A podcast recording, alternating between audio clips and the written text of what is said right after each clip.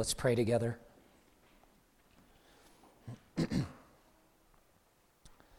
Great God and King, your word teaches us and demonstrates through a variety of accounts, testimonies, and stories that just one day in your presence is better than a thousand days elsewhere.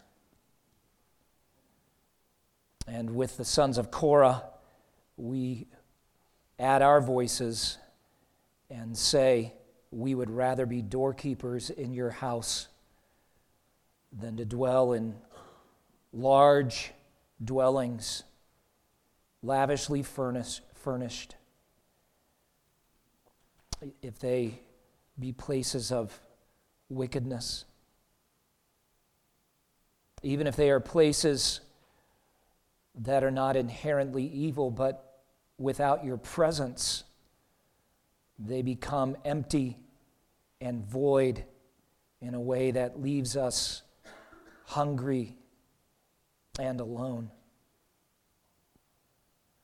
So, Father, would you please come to us today through your word? Deal bountifully with us as your people and servants. Deal bountifully with us that we may live and keep your word. Open our eyes that we may behold wondrous things out of your law. The unfolding of your words gives light, the psalmist writes. It imparts understanding to the simple, and we are simple ones. But your testimonies are righteous forever. So give us understanding now that we may live these things we pray in Jesus' name. Amen. Researchers have been investigating. oh, wait a second now. Yeah, there we go. Researchers have been investigating the science behind midnight snacking. Could that be a, a self portrait? Some of you guilty? Corbin, you're nodding your head. Anybody else want to join him in this confession at this moment? You get up in the middle of the night, you seek a little something. This was interesting to me. I'm not totally sure why, but as part of this research and experimentation, uh, the, a, a group set up a test where they showed multiple pictures throughout the day of food to a, you know, variety of, of people. And they've drawn some conclusions. They've begun to see some trends. And here are a couple of things that they share. When you eat a great meal or one of your favorite foods, you get a high from that food.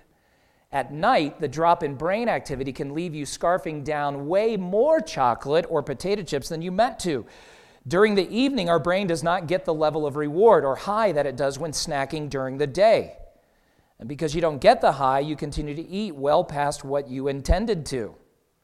People may, listen to this, overconsume food at night because it is not as rewarding, at least visually, at that time of day. As a result, one needs to eat more to try to get satisfied. When snacking at night, take a moment to truly taste the food that you're eating. Ask yourself if you're actually receiving satisfaction or pleasure from the snack you are consuming. And if not, put the food down and drink a tall glass of water instead. I'm not buying it, are you? A tall glass of water, really? That's not why we go to the refrigerator late at night. It does remind us again, though, that there are appetites designed into our body that have to be satisfied. God, as a good creator, is the one who came up with this whole idea that these physical bodies would operate on fuel and that fuel would include uh, a supply of food. And I think it's a testimony to the goodness of the Creator. We were singing of, of His goodness earlier, that He actually made the fuel that goes into your system that keeps you alive and running taste really good. And there's a variety of it. And there's sweet, and there's savory, and there's proteins and carbs, and there's bread, and there's fish, and there's meat, and there's ketchup. And there's all kinds of stuff. But you know, those red letters on the screen right now and that big question mark at the end of it is an important question for us, not just in the middle of the night when you go to the refrigerator, but are you satisfied in life. Because there are also appetites of a spiritual nature that God, again, in His wisdom and goodness as Creator, has designed into your soul. Appetites that remind you you are created for more than just self. You're created for more than just the daily experiences or the work or the community or the family. All of those things about our world that we rightly enjoy, but there's something deep in our souls that is created to be satisfied in Him alone. You ever wonder why some of the richest and most influential people in the world seem to struggle most in life? You remember several years ago when Tiger Woods' world just fell apart? And from the perspective of the ordinary person, you begin to say, What in the world? He is fabulously wealthy. There's nothing he couldn't go out and just pay cash for on the spot. He was literally married to a Swedish supermodel. I mean, there's a stereotype, right? He plays a game for a living. I know it's hot on some of those golf courses and he sweats a little bit, but come on. I'm looking across this assembly, and some of you actually know what really hard work is. But it wasn't enough for him. And when the truth began to unfold about the immorality and just recklessness with which he was living and engaged in. I mean, it, made the world sit up and take notice. And God intends stories like that to sober all of us.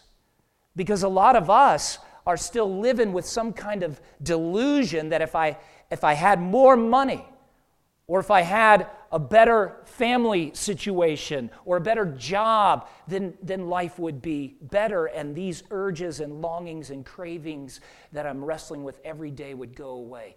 And the reality is, there's only one thing that satisfies what you're struggling with. Well, we come to Mark's gospel again. And as you saw, if you let me back up here, the title of this message, I hope, will, will intrigue you at the outset the satisfying and sighing Savior. Because Jesus does both of those things in this passage. So turn to Mark 8 with me, please, if you will, and let's begin reading through the first 13 verses. Mark's Gospel, chapter 8, verse 1. In those days, when again a great crowd had gathered and they had nothing to eat, he called his disciples to him and said to them, I have compassion on the crowd because they have been with me now three days and have nothing to eat. And if I send them away hungry to their homes, they will faint on the way, and some of them have come from far away. And his disciples answered him, How can one feed these people with bread here in this desolate place? And he asked them, How many loaves do you have? They said, Seven. And he directed the crowd to sit down on the ground. And he took the seven loaves, and having given thanks, he broke them and gave, gave them to his disciples to set before the people, and they set them before the crowd. And they had a few small fish. And having blessed them, he said that these also should be set before them. And they ate and were satisfied. And they took up the broken pieces left over, seven baskets full. And there were about 4,000 people. And he sent them away. And immediately he got into the boat with his disciples and went to the district of Dalmanutha. The Pharisees came and began to argue with him, seeking from him a sign from heaven to test him. And he sighed deeply in his spirit and said, Why does this generation seek a sign?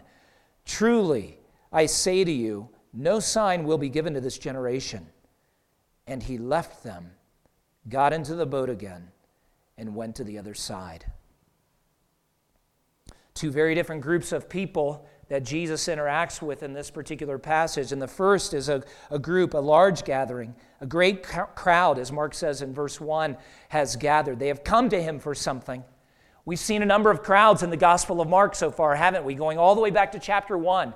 The vast majority of them came because he was performing miracles, healing, exorcising demons, and, and showing a kind of divine power that few, if any, had ever seen before. But then we come to verse 2 and we notice that Jesus satisfies this great crowd, first of all, with deep compassion for our condition. Look at verse 2. These words are printed in red in my text. If you have a red letter edition, that's a reminder that these are the words of Jesus himself. And he says, I have compassion on the crowd. That is, I feel something deeply, or some have translated it this way my heart goes out to the multitude. Jesus can relate to their condition in part because you remember when he was led by the Spirit into the wilderness, he fasted for 40 days. He is fully man. He knows what it is to be hungry, he knows what it is to be weakened physically. That's why the author of Hebrews reminds us in chapter 4, verses 15 and 16 we do not have a high priest who is unable to sympathize with our weaknesses, but one who in every respect has been tempted as we are, yet without sin. Let us then, with confidence, draw near to the throne of grace that we may receive mercy and find grace to help in time of need. And if you come to that text, you can believe it as the, as the factual statement about Jesus it is, but how much more helpful is it to pair a, a moment like this from Mark's gospel, a clear picture in the very words of Jesus himself saying, I have compassion for these people. It's a deep compassion. It's a compassion that is evoked by this particular condition. Jesus says, They've been with me three days. Mark uses terminology that, that conveys this thought that, that they are just like glued to him. They're sticking with him. Not just hanging out casually, but they're, they're intently remaining with him. I wonder where did they stay each night? It's described as a desolate place. There could not have been ample hotel space in the vicinity. Perhaps some of the locals made room in their homes, but Jesus will note that many of them have come from a long distance it's clear that his teaching has been so compelling and perhaps a healing ministry that has been ongoing. All of that so compelling that these people have, have used up whatever provisions they happen to bring with them. They have been foregoing a regular meal schedule in order that they might have more time with him. But when Jesus says, They have been with me three days, these people are holding fast to him. And Mark is highlighting the fact that there seems to be, as one commentator writes, a special adherence and commitment to Jesus. Now, keep that thought at the forefront because that's going to stand in contrast to the group of Pharisees who, who show up in verse 11. And then Jesus says not only that they've been with him three days, but that they have nothing to eat. So intent are these people on hearing the word of the Lord that food is no longer the first priority. And it's a fast of sorts, foregoing meals. And, and I'm sure some of them were restless and, and thinking to themselves, I'm a little hungry, and where can we find food in this place? But Jesus is aware of it. And the point is not that these people are in a different class of disciple. They're not super saints that we should say, oh, you know, they're different from us. But that the person of Jesus and his power, the authority of his teaching, and the power of, healing, of his healing is so compelling that they must remain with him. Another author writes of this Jesus is so magnetic, so marvelous, that those who surrounded him regarded it to be almost impossible to leave. Have you ever encountered Jesus in that way? Have there ever been moments where the word just came to life to you and you said, I, I don't want it to stop? I don't want to close out this little moment of devotional reading. I don't want this little season of prayer to come to an end. Jesus is present with me. I sense it. I hear him speaking through this word. I can feel his sanctifying presence at work in my soul. I just don't want to leave. Some of you would say, I have, but it's been a long time. What hinders you today from coming into the presence of Jesus again? Maybe you've gotten busy with other things. You've developed other priorities. Maybe there's sin in your soul that's been quenching the spirit, some indifference that's begun to creep in.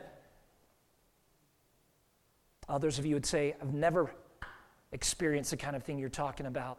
I, I believe in Jesus. I even read his word sometimes, but never speaks to me in that way. Oh, my friends, the Lord has not called you into just a cerebral kind of relationship where you interact with the facts about Jesus and the way you would interact with, with geometry theorems, mathematic formulas. He calls you into a personal relationship.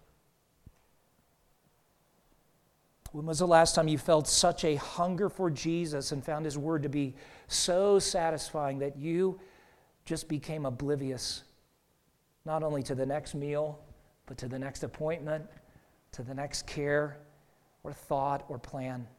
So captivated by the person of Christ in a season of prayer that you lost track of time. The hours rolled by, maybe even a day or two or three, and you suddenly realized, I haven't, I haven't eaten anything.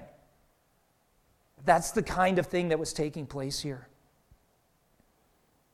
Jesus not only satisfies those who come to him with deep compassion for their condition. They've been with him three days, they don't have anything to eat. But here's a second thought in verse 3 with genuine concern for their vulnerability and ours. Look at verse 3. If I send them away hungry to their homes, they will faint on the way.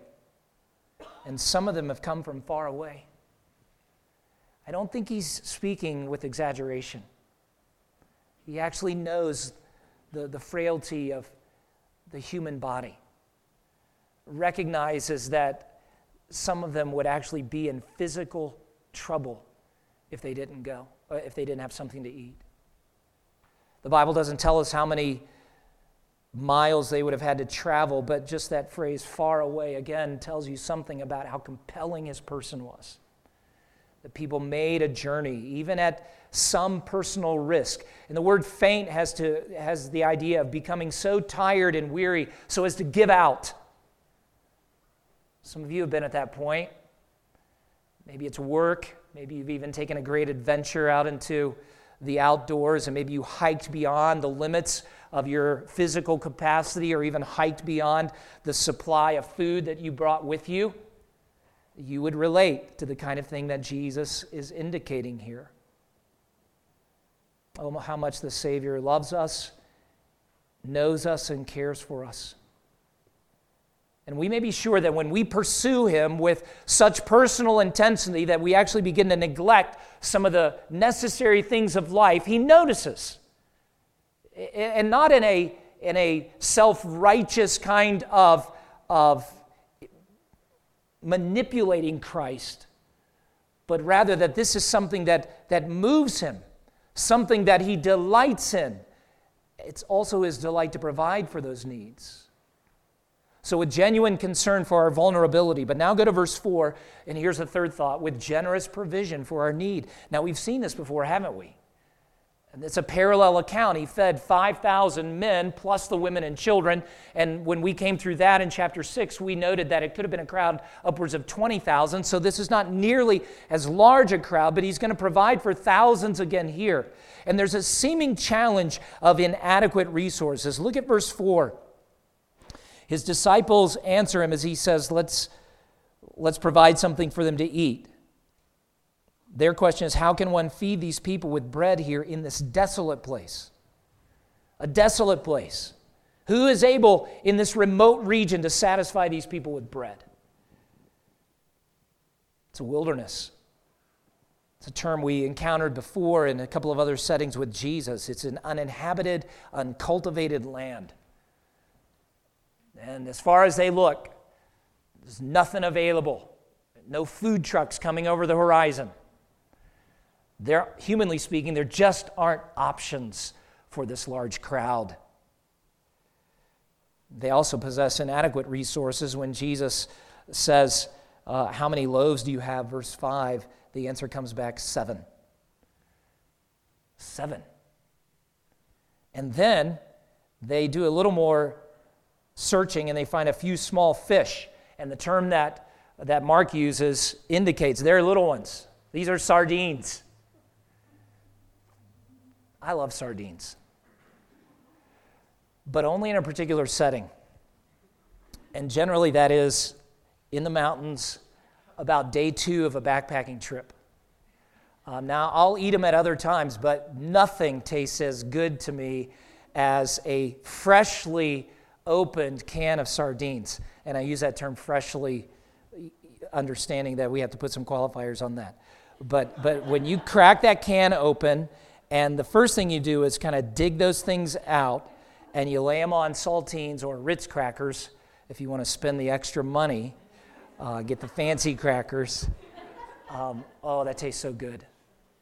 And then there's always a little leftover in the bottom of the can when you're done, and you say, What am I going to do with that? Because especially when you're backpacking, you don't want to leave that out. The bears love it, and they'll be, you know, crawling in your tent and enjoying that later in the day or night if you don't do so. Well, that's where you take the crumbs that are in your cracker bag because when you're backpacking, it all gets mashed up, and, and you put the crumbs down in there and you just kind of stir it around and you savor those last couple of bites.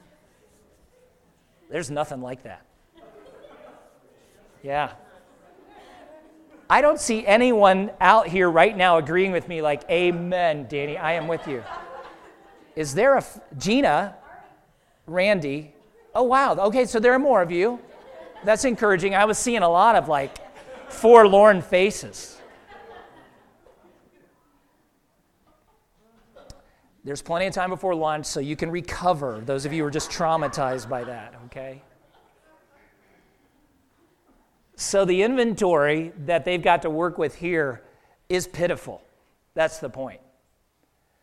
And it frankly is as pitiful as kind of what I just described, because some of you are like, you know what? I don't care if it's day two or day seven of a backpacking trip. You can have the sardines. I'm not eating them. Now, this would have been a very common uh, food source for the people, but again, a few small fish. What is this? How, how will this even begin to, uh, to address the need that is before them. But look at how the story goes. We read this just a moment ago. So they say, We have seven loaves. He directed the crowd to sit down, and they begin to distribute the loaves. And then they say, And we've got a few small fish here. Verse 7 And having blessed them, he said that these also should be set before them. And they ate and were satisfied. They're filled. Now, this word satisfied, we've been paying attention to it. It occurred in chapter 6, it occurred in chapter 7, and now it occurs again in chapter 8. Mark is intentionally taking us to this truth and this reality repeatedly so that we will learn it and believe it and begin to live by it. Jesus has the power to satisfy us, even when we look around us and say, the resources aren't present. I don't have it personally. Nobody else seems to have it. Where will we go to find this kind of satisfaction? Where will we go to find those, those deep desires of our hearts and souls satisfied? And the answer is only Jesus. Only Jesus. You know, every day you're tempted, as I am, to look to other people or other things to satisfy what's going on in here. That's why, if you go all the way back to Genesis 3, and we'll go there again, I've touched on this several times of late, and you look at how that three part temptation unfolds for Adam and Eve perfect people in a perfect environment, actually in a perfect relationship with God at that point. But, but the devil takes advantage of God created desires within them and he sets before them fruit, and we don't know what kind it was exactly, but there are three things that, that are recorded about that temptation. And the first is it was good for food, it's going to provide something that I need. Number two, it's pleasant to the eyes. It's attractive. I look at this thing and I say, What's wrong with that? And then the third, it's desirable to make one wise. That is, Satan tempts them in such a way where when they take the fruit, their eyes are going to be open to something that they currently don't understand. I mean, it seems like it will lead to an improvement in life, an improvement in circumstances, an improvement in the personal condition. But it ends up being their destruction and death, doesn't it? And the devil operates out of the same playbook every single day. And it may not be physical fruit that he sets before you that God has put off limits, but it may be a relationship that God has said, nope, nope. It may be an activity that God has said, no, not that. That's, that. That will actually bring death and destruction to you. But at that moment, it's good for food. It's pleasant to the eyes, it's desirable, at some level of wisdom. And sometimes God puts us into places of profound hunger so that we would learn the lesson we don't live by bread alone, but by every word that proceeds out of his mouth.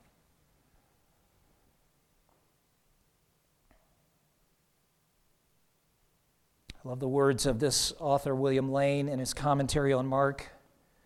He writes The sole purpose of the feeding is to meet the physical needs of the multitude who chose to be nourished by Jesus' word rather than bread.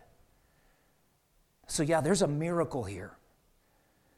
But what leads up to this miracle may, in fact, be more important than the miracle itself. And that is, these are people who, for three days, followed hard after Jesus and said, We do not want to miss the next lesson he teaches, the next sermon he preaches, or the next healing he performs. We just want Jesus to the point where eating and drinking was secondary but not to Jesus, who miraculously comes back and says, You need food. Here's bread, and here's fish that satisfies. He always provides generously. And so these people, as Mark records, verse 9, he sent away. They go away full physically, don't they? More than that, they go away full spiritually, satisfied. I'm sure they wish there could have been day four, day five, day six, day seven. Let's make it a week long time. But you know, they were thankful for three days. And then a meal to close it out that has been memorialized forever. Are you satisfied in Jesus today?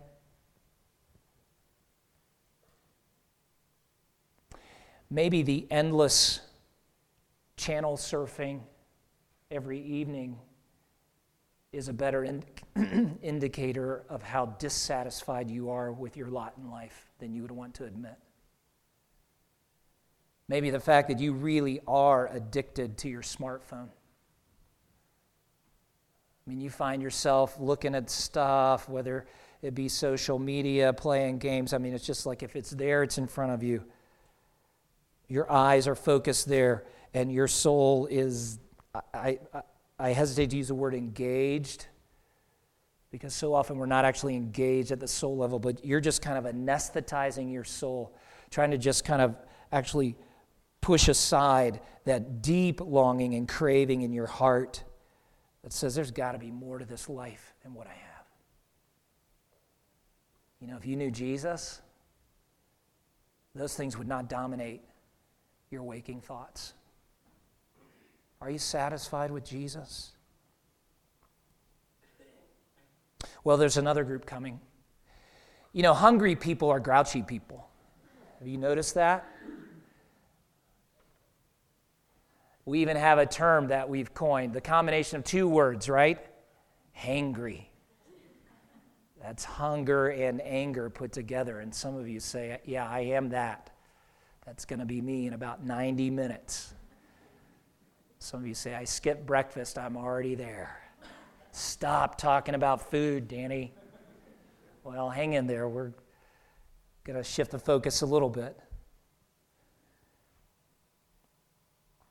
You know, there are spiritual truths to that statement as well that spiritually hungry people are often grouchy. They say things and do things that hurt and offend. They're hostile sometimes for no reason, apparently. But if we could actually see inside, we'd recognize that's because they have spiritual appetites that have taken control. And, and they're, they're trying desperately to feed them, but they're not feeding them anything that's satisfying. I think that's some of what's going on in verse 11 when the Pharisees come to Jesus. And did you notice this? They begin to argue with him. Now, just to put it in its context, verse 10 told us that Jesus got into the boat, he went to the district of Dalmanutha. That's the other side of the Sea of Galilee. So he'd been on the eastern side in the gen, predominantly Gentile area. Now he crosses back to the other side of the Sea of Galilee, the western shore, enters a community, and, and it's written as if these guys are waiting for him. The Pharisees attempt to discredit Jesus by their arguments. They came, and Mark uses a bit of a military term. It's a term that's used sometimes to describe a, a, a military uh, rank. So it's like here they've come out, the rank and file, and, and they're on a mission. We've seen them do this before, but Mark says specifically they came to argue, that is, to dispute. They're there to express their forceful differences of opinion without a presumed goal of seeking a solution. They're not there to learn. They're not there to investigate. They're there to make their points and to discredit Jesus by their arguments. The second thing that we see about them is that they are seeking a sign. It's a further attempt to discredit him by testing, and that's another word that Mark uses to, to summarize why the Pharisees have come. Now, a, a, a very brief background it's likely that these Pharisees have come operating out of two Old Testament passages that that teach the people of God how to discern a true prophet from a false prophet. The first is Deuteronomy 13, the second is Deuteronomy 18. And essentially, there are three specific tests that God establishes for any person who says, I'm a prophet sent from God. The first is this he must speak in the name of the Lord, not some other God.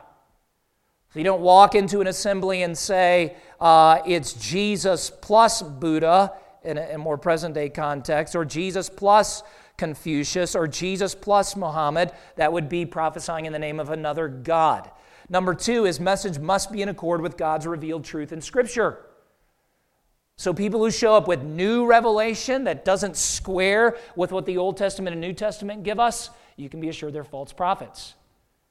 And the third would be that predictions, any predictions of future events, must come true exactly as predicted. God doesn't give a passing grade of like, well, you know, like if he if 65% of the prophecies come true, then it's a prophet. If 90% come true, it's a prophet. No, it's it's 100%. 100%. And in that context, one of the things that Moses describes for the people of God is a prophet or a dreamer, this is Deuteronomy 13, arises among you and gives you a sign or a wonder. And the sign or wonder that he tells you comes to pass. And if he says, Let us go after other gods which you have not known, let us serve them, you shall not listen to the words of that prophet. It's interesting that God acknowledges that there will be those who have powers to perform signs and wonders that would make everybody say, Whoa. But if their message still sends the people to a different God, a different direction, God says, don't follow them. Don't go after them. Don't be caught up with the signs and wonders. But somehow by Jesus' day, this whole desire for a sign or a wonder is what the Pharisees seem to be setting forward in order for Jesus uh, or putting Jesus to a test testing him to see if he really is God. They're basically saying, We want God to show up in this moment through the sign that you will perform to verify that you are who you say you are. Now, again, in our study of Mark, we just, at this point, we're like, Are you, are you kidding me? Where have you people been? Have you missed all of these miracles to this point? Have you missed these divine signs? And the truth is, they have seen, they have heard, they refuse to believe. And the word test does not mean an objective test to discover the merits of Christ or his teaching or healing ministry at this point. They're, they're actually seeking to put a stumbling block, again, to discredit him. It's interesting to me that Jesus responds to them very differently than he responded to that crowd of 4,000 who came to learn, to be taught to be fed. Look at the text and notice. Verse 12 says, He sighed deeply in his spirit. You could even substitute the word groan.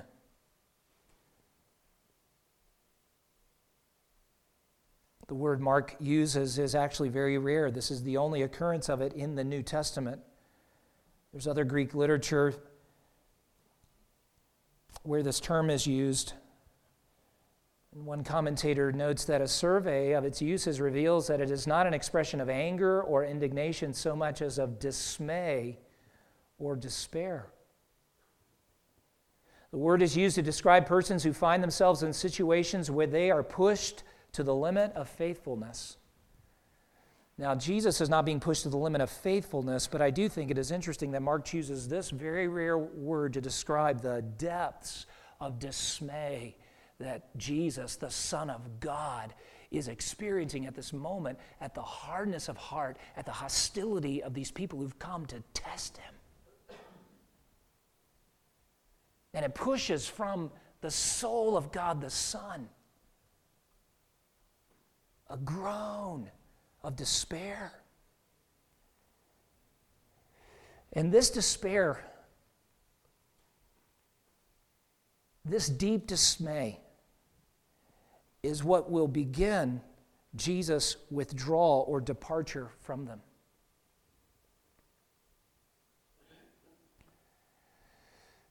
Again, can you imagine the God of glory groaning from his soul over your hardness of heart? See, if you read God's word or you sit in a setting like this and, and essentially refuse Him and say, Nope.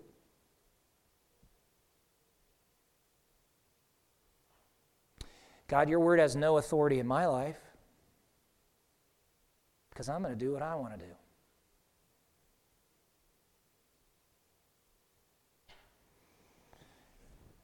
It functionally is the same attitude.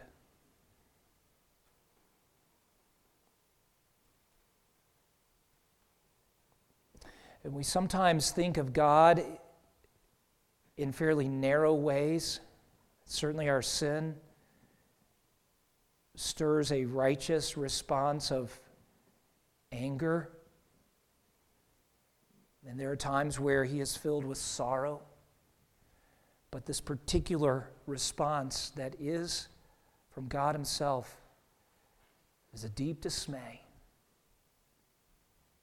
And as we've read through the Gospel of Mark, you know, as the readers following this whole story, we look at these guys and, and we, we feel some of that too. We're like, really? You guys don't get it?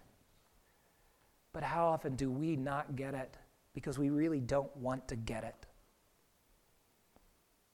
We say, if I submit myself to God's word, if I obey, it's going to cost me too much. Or I'm going to have to release control of this particular situation, or, or I'm going to have to give up something that I've worked hard to, to achieve.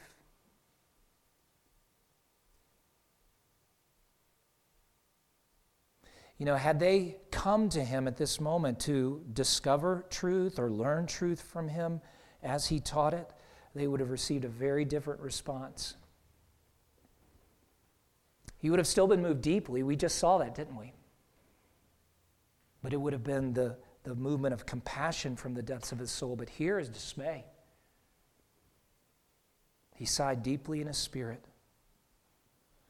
Think about this the refusal of the Pharisees to submit to the lordship of Christ and their attempt to dispute his word and discredit his authority stirs a deep response and God the Son groans.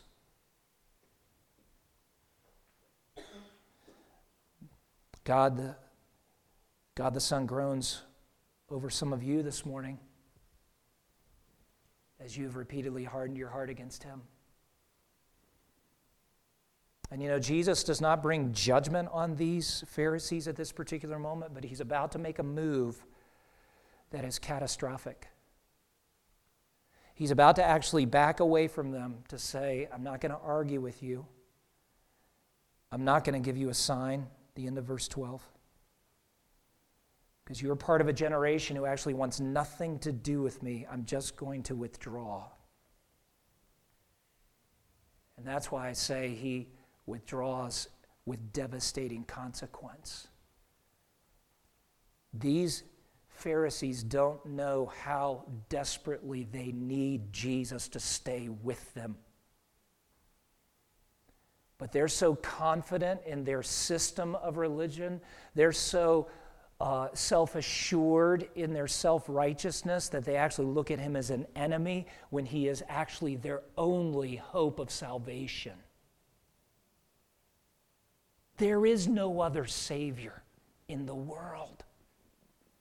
There is no other way of salvation but the way that is Jesus Christ. That's why he said in John's gospel, I am the way, the truth, the life. No one comes to the Father but by me. Your sincerity doesn't get you to the Father. Your earnestness doesn't get you to the Father. Your personal sacrifice doesn't get you to the Father. Only Jesus.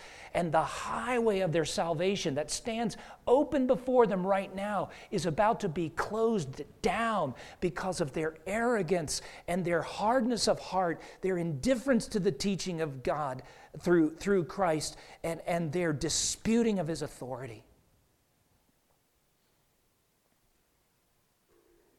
And Jesus says, I will not give you a sign because he is not interested in giving people uh, signs or miracles or even his truth when they will twist it and manipulate it and abuse it.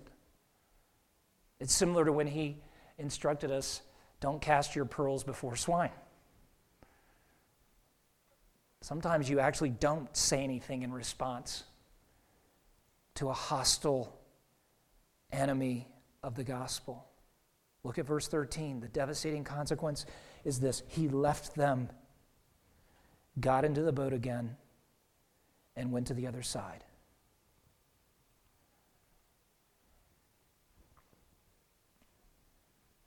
I just want you to ponder that image for a minute.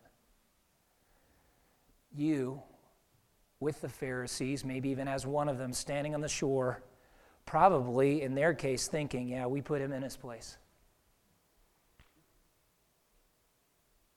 Run back to the Gentiles, Jesus. We don't want you on our side. And yet, as that little boat with the disciples and the Savior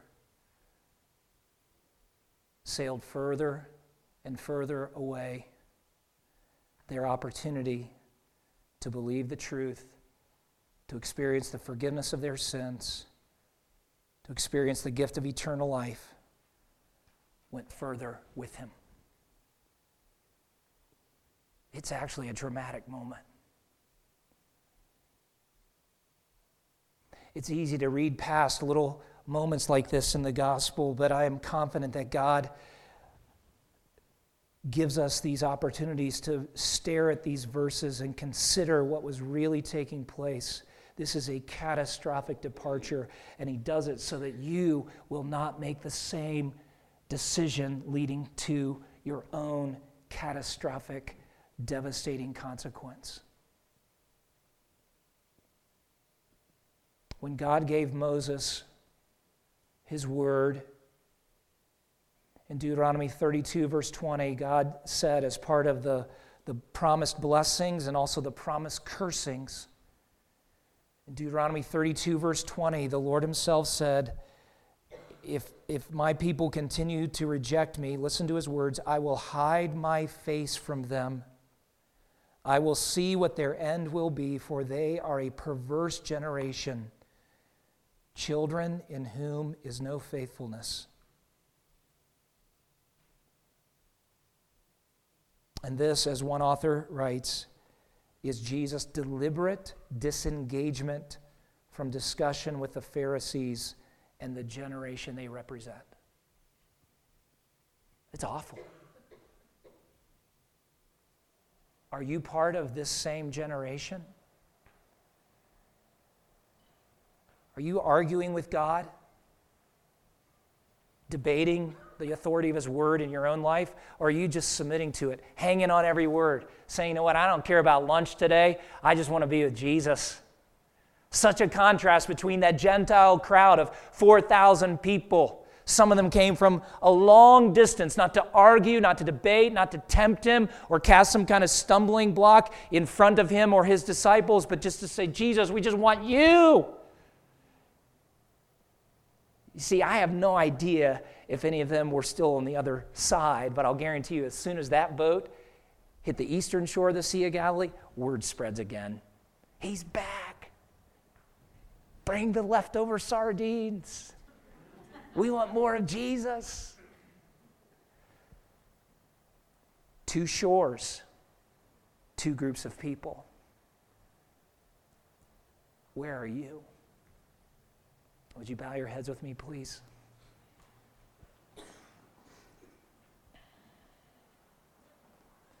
You know, God did not create you to form your own religion and work out your own righteousness. You were created with an appetite in your heart and soul that can only be satisfied in Jesus. What will you do with him today? Will you, like the crowd, follow hard after him as the only sustaining, satisfying bread of life? Or will you, like the Pharisees, follow your appetites for affirmation and approval from the people around you? Or for that feeling of comfort and, and control that you gain by adhering to whatever man made religious system you're a part of? Jesus gives full attention and care to those who seek him, he satisfies them. And from the other, he not only sighs, groaning deeply from his soul, but eventually he will disengage. Come to him.